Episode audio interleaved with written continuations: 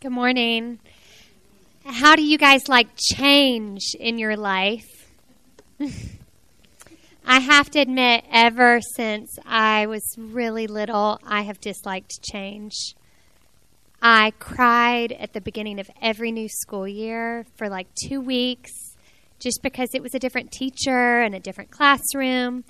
And I always get the same foods at my favorite restaurants because I don't want to change it up and get something new.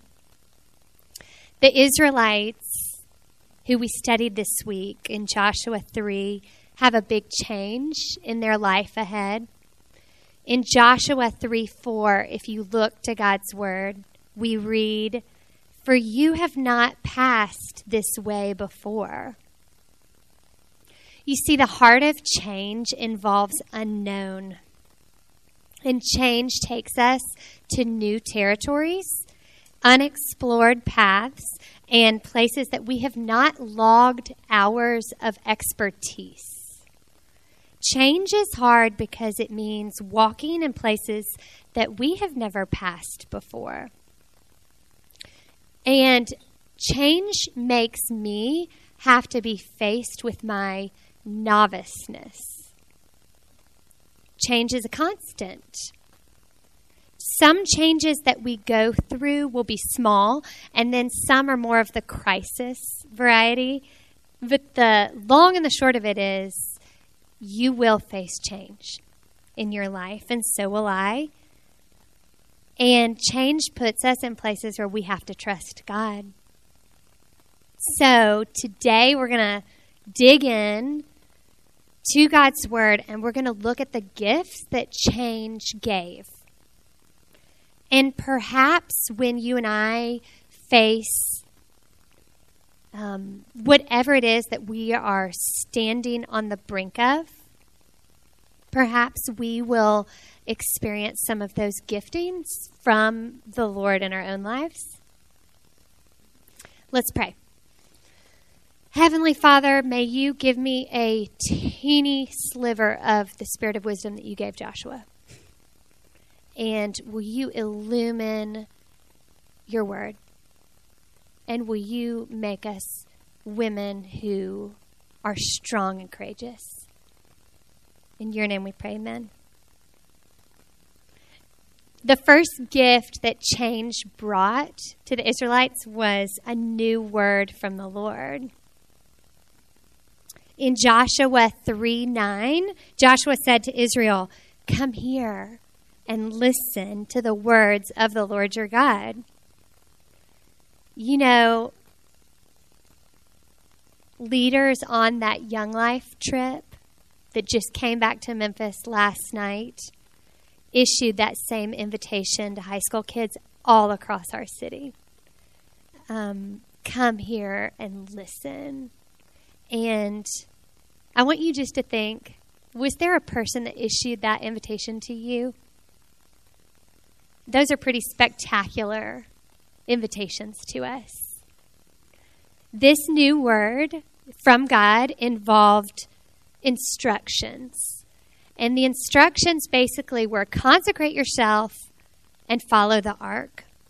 And to consecrate is to dedicate, to make set apart, to make special, and involved ceremonial washing. It basically was an outward sign of an inward reality. And we know that if you are a believer and you are hidden in Christ, that you have already been washed by the blood of the Lamb. But it might be that at a change in your life or a place where you experience a new word from God, he might be pointing out a new sin in your life or something that He says, you know what? It's time to confess this and let's get, get free of this. Um, and, and so He may be calling you to, to wash anew in the gospel. Um, and He may have instructions for you that look like get up and follow sometimes in places we have never been before, He will give us also instructions that don't make the most sense. And that's what we really saw in this passage that we studied. In verse 15, there was that little aside in parentheses. The waters of the Jordan overflow all its banks during this time of harvest. Did y'all notice that in your time of study? Scholars say that that river at this point during the year was not a placid stream, but it was a raging river, perhaps a mile wide. Sometimes instructions are going to show us God's power, and they're going to teach us not to rely on our own natural human wisdom and our natural giftings. Have you ever received instructions from the Lord that didn't make sense? Those of you who've logged a lot of time walking and following Him, I bet you can think of something. Are you standing in a time of change right now? Unsure of what your instructions are? Perhaps He's issuing you an invitation now in His Word. Come here and listen to what I have to say to you. You know, the crazy thing is that nine years ago, I taught this very same passage. And I was standing on the banks of a river. And I was standing right up here in front of this same podium. Um, and on that Tuesday morning, I spoke out loud to you group of women. I'm sure there were many of you that were here. And I told you that we were um, rec- we had received instructions to walk into a new path and a new land.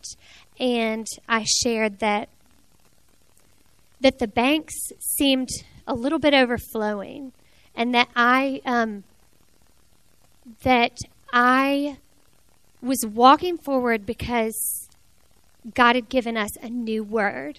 And that word was to become a transracial family through adoption. And that talk that I gave on that Tuesday morning will always be a flag for me of the miraculous providence of God. Because we had been in the adoption process for two years, start to finish, to adopt overseas from Ethiopia. And I, um, I stood in front of you with tears and I said, So our family will move forward. And by 12 noon, we, um, we had a call from our adoption agency, and I saw the face and the picture of the son that they matched us with on that day. Um, and the Lord will forever mark that as a flag in my mind um, of just the gracious way that He says, Move forward. I am with you. Um, and there are days that I would say, um, you know, the river didn't, has not parted. and there are times where I still feel like I'm in that river holding the ark and my feet still feel wet, and there's some days I feel like I'm drowning. Um, but we have received words from God. And we continue to along this journey um, as we ford this river of what it is to come alongside a kid from a hurting place. Um, so I'm going to confess to you now, all these years later, I'm on the banks of another river. And the river in front of me right now, guys, it seems raging and it seems wild and it seems a mile wide. And speaking of raging rivers, there's a clue in that phrase as to what my river might be raging. What else does that remind you of? How about raging hormones? Any clue what I'm standing on yet? Yes, you guys, I am the mother of teenagers. Guys, the floodwaters feel like they are creeping up my legs. The water is in my hunter boots. And how am I going to get across this unknown territory? Wait a minute. Let me do the math. I'm on the bank of this river, but I'm going to be drowning soon because one day I'm going to have five teenagers at once with a near teen. Yes, one day soon I'm going to have 19, 18, 17, 15, 13, 12. I'm drowning already and I'm just on the banks. Why, do you ask? Well, according to neuroscientist Frances E. Jensen, read along with me. The most important part of the human brain, the place where actions are weighed, situations are judged, decisions are made, is right behind the forehead in the frontal lobes. This is the last part of the brain to develop. And that is why you need to be your teen's frontal lobes until their brains are fully wired and hooked up and ready to go on their own. They are dramatic. They are irrational. They scream for no reason. They do stupid things. And they have a deep need for greater independence and tender, loving care. Here's why. After infancy, the brain's most, most dramatic growth spurt occurs in adolescence. And that growth means things get a little muddled in that teen's mind. Teen brains are also wired to seek reward, act out, and otherwise exhibit immaturity that will change when they become adults. Meanwhile, I've heard it said that a teenage brain is like a car with the brakes that haven't been put on yet, but the foot is already on the accelerator. Combine this, the wiring, with sinful nature and human depravity, and you can understand where I am right now. The heart of the matter is, though, my children will sin, and my children will be sinned against. And standing on the bank of this river, I've had a fresh word from God. Um, and this time it hasn't really involved instructions, it's involved a call to confess. So I really, in my time with the Lord in preparation, feel like He has just called me to stand open and just broken before you.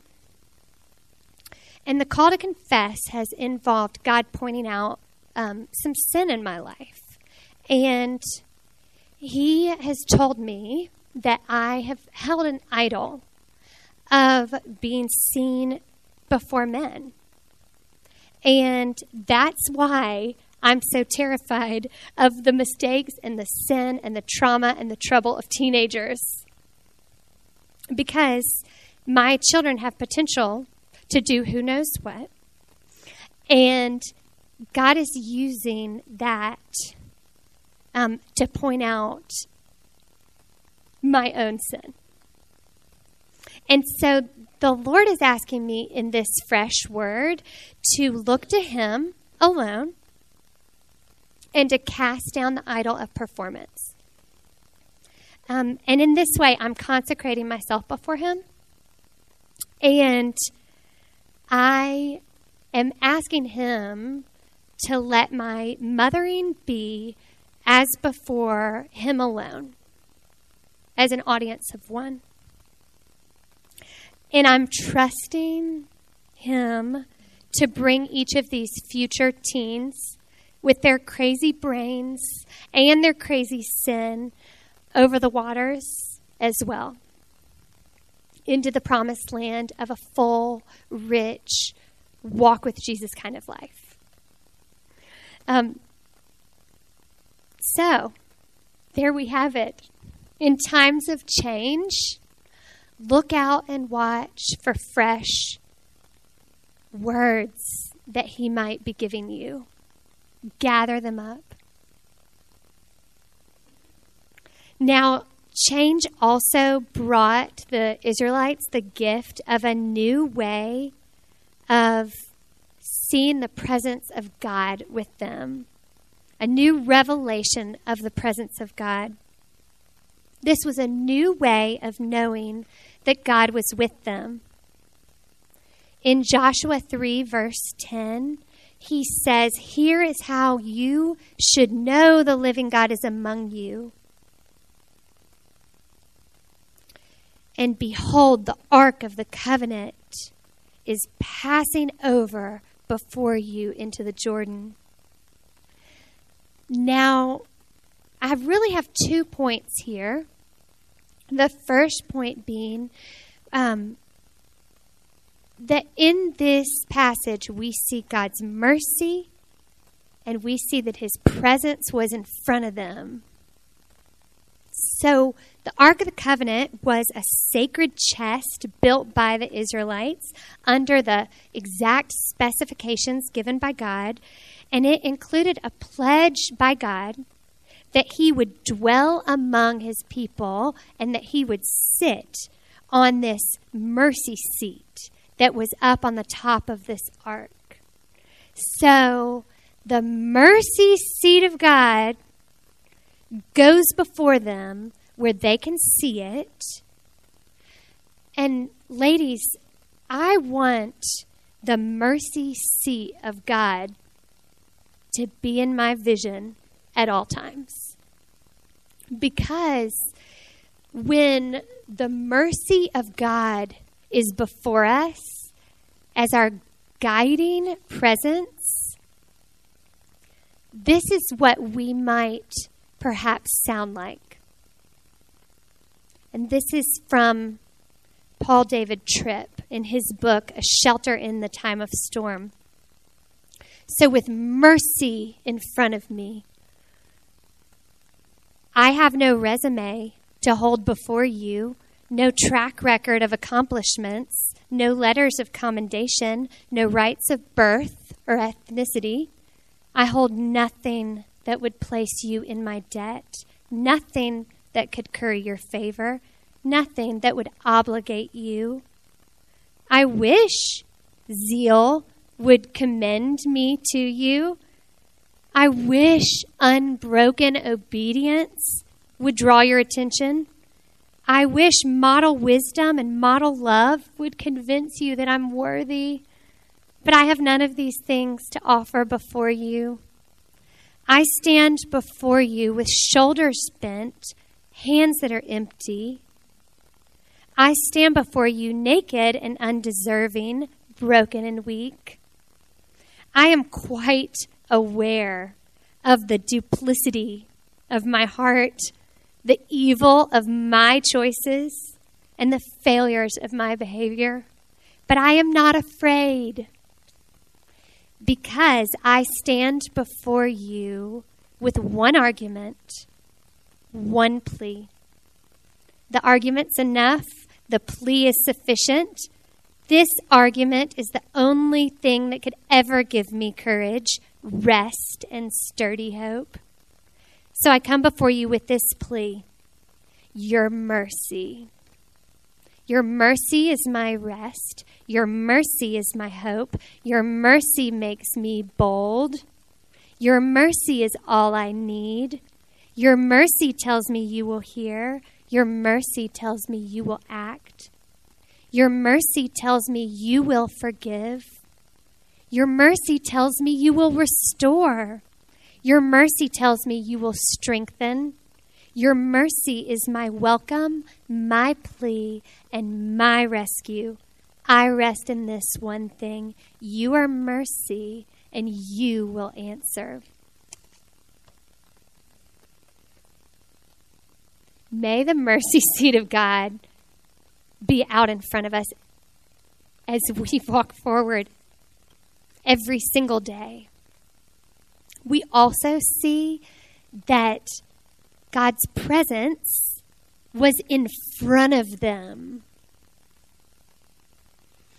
A question that I'm asking of God right now is Lord, who do you want to be for me right now?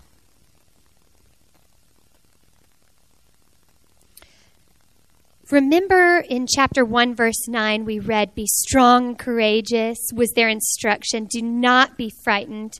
Do not be dismayed, for the Lord your God is with you wherever, wherever you go. His presence creates the strength and the courage that we need for the situation.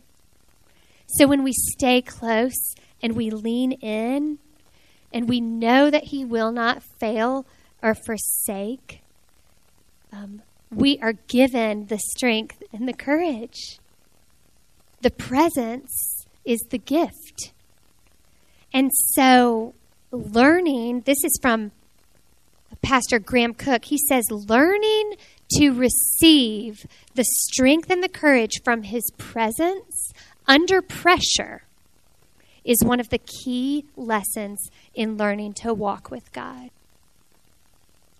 Because fear occurs when we make the opposition greater than God's presence with. And then we end up living deprived of the resources that we need to walk. And so this change gave Israel a visual representation of the fact that he was with. And that visual presence said, I'm going before you. I know what is ahead of you. I have already been there. And that's where the strength and the courage can come from. I've already seen the places that you are going to have problems in. And I have already done something about it even before you've gotten there. He is hiding provisions and blessings in our future predicaments. God is out in front of us because he's not bound by time. Charles Spurgeon says, Note, your present pathway is new to you, but it is not new to your God. Everything that happens today or will happen tomorrow is new to us because we have to live in the present moment. And even though we endeavor to project ourselves a little forward, it is generally in a wrong fashion, so we do not see the truth of coming events. We only imagine what we see. But all things are present to the eye of God. Tomorrow, there is no such thing with Yahweh. Past, present, future, those are human words. Now is God's word, and He comprehends it all. The Lord has no emergencies, He's never at the end of His resources.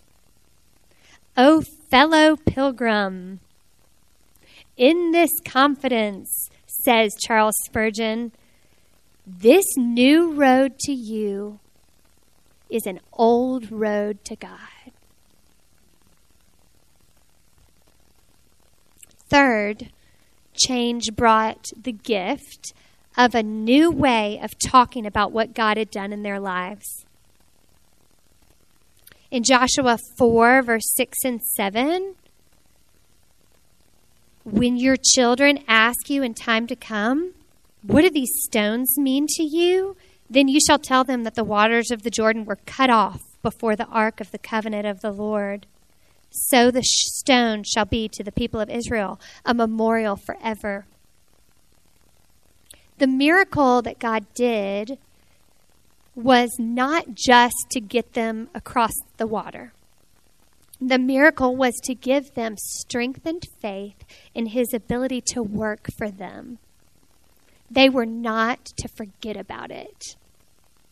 And when he led them through and he parted those waters, he proved his ability to take care of his kids.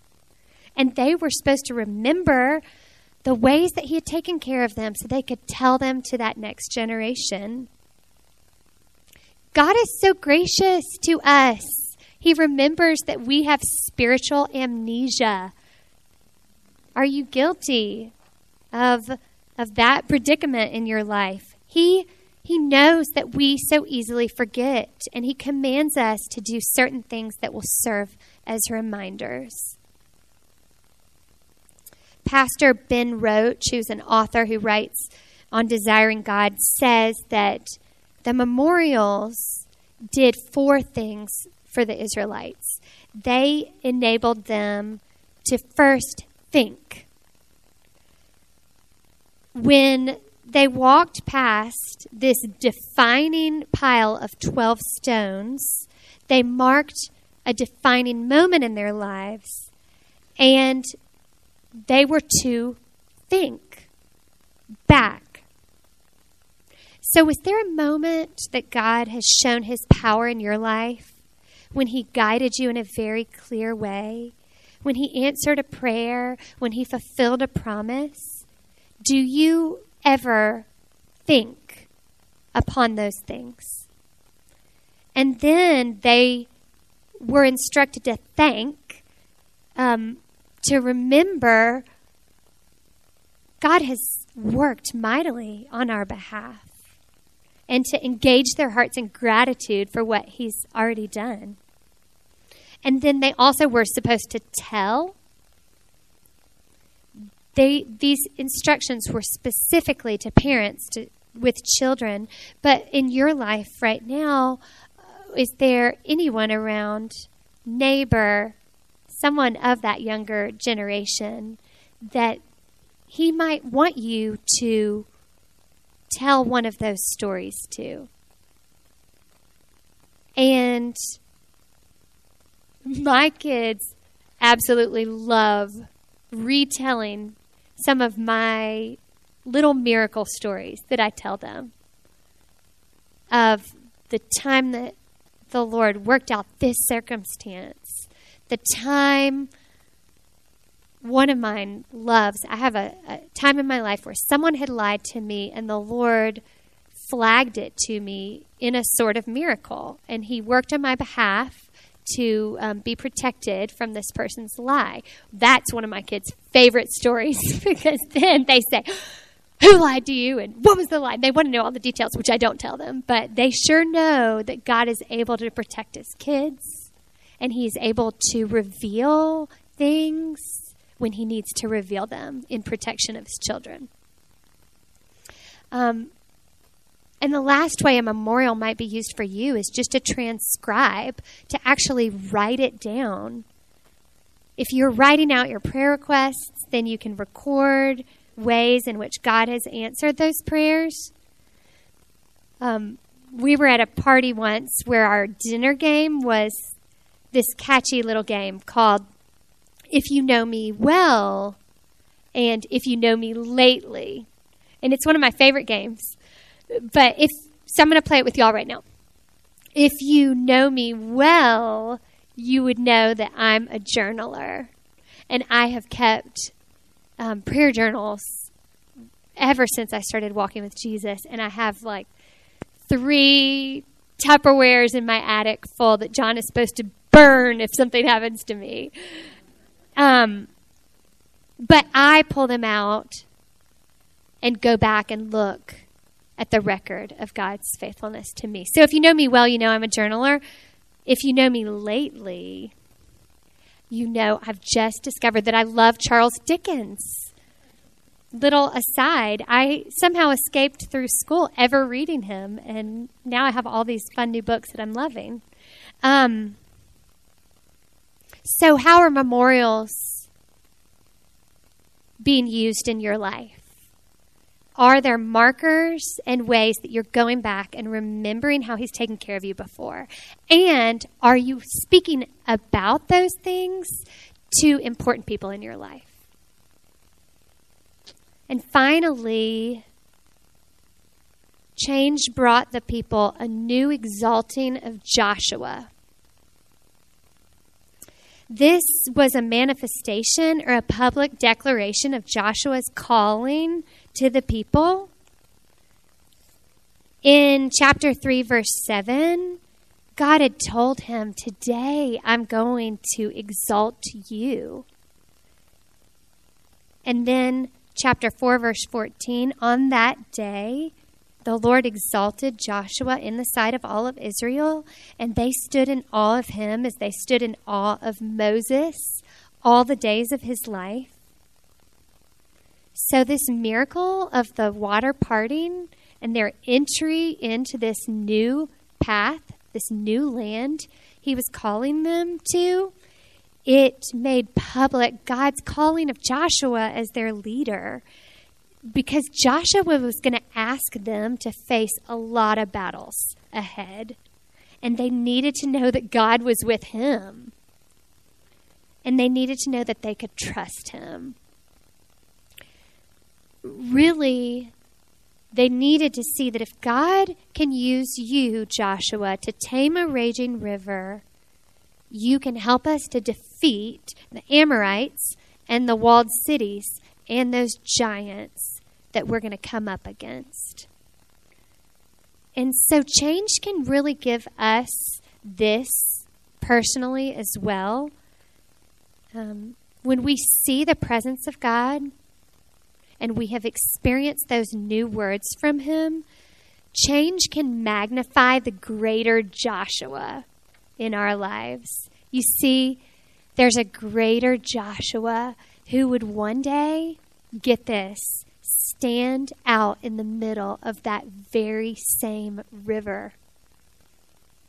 In John 1, verse 28, these things took place in Bethany across the Jordan where John was baptizing. The name Bethany actually means Bethabara in Hebrew, place of crossing. We don't know if it was at that exact spot where Jesus would one day stand, but we know that at some point he was out in the middle of those very same waters.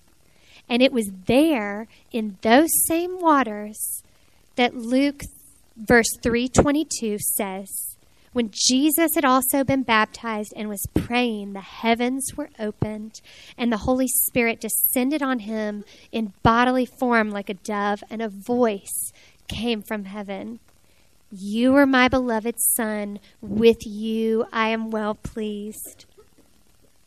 So, right here in that Jordan River, the greater Joshua was magnified, and the presence of the Trinity was revealed and the gospel is proclaimed because the greater Joshua's work for us on the cross allows the Father to say of you, You, you are my daughter. And because of the gospel, with you, I am very well pleased. And to quote Cole Huffman, Nothing about you, daughter, bothers me when you are in my presence because of Jesus. So our Lord delights to show us his face.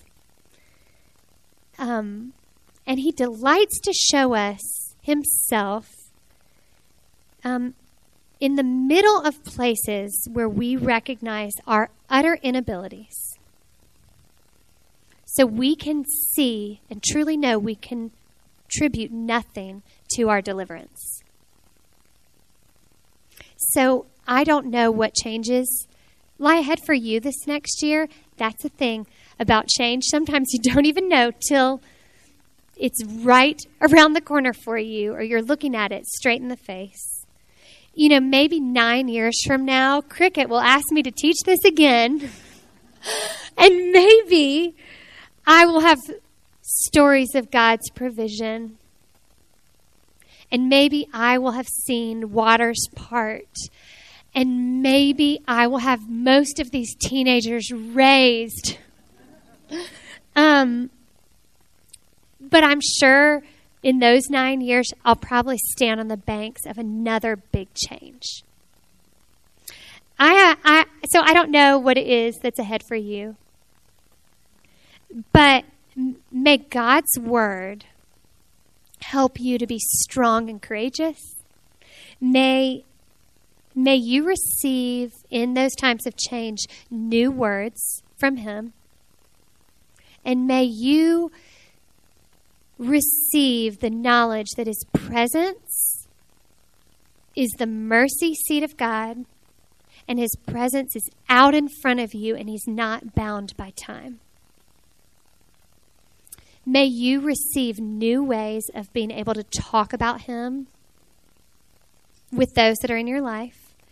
And may Jesus be magnified in our lives above all else. Thank y'all.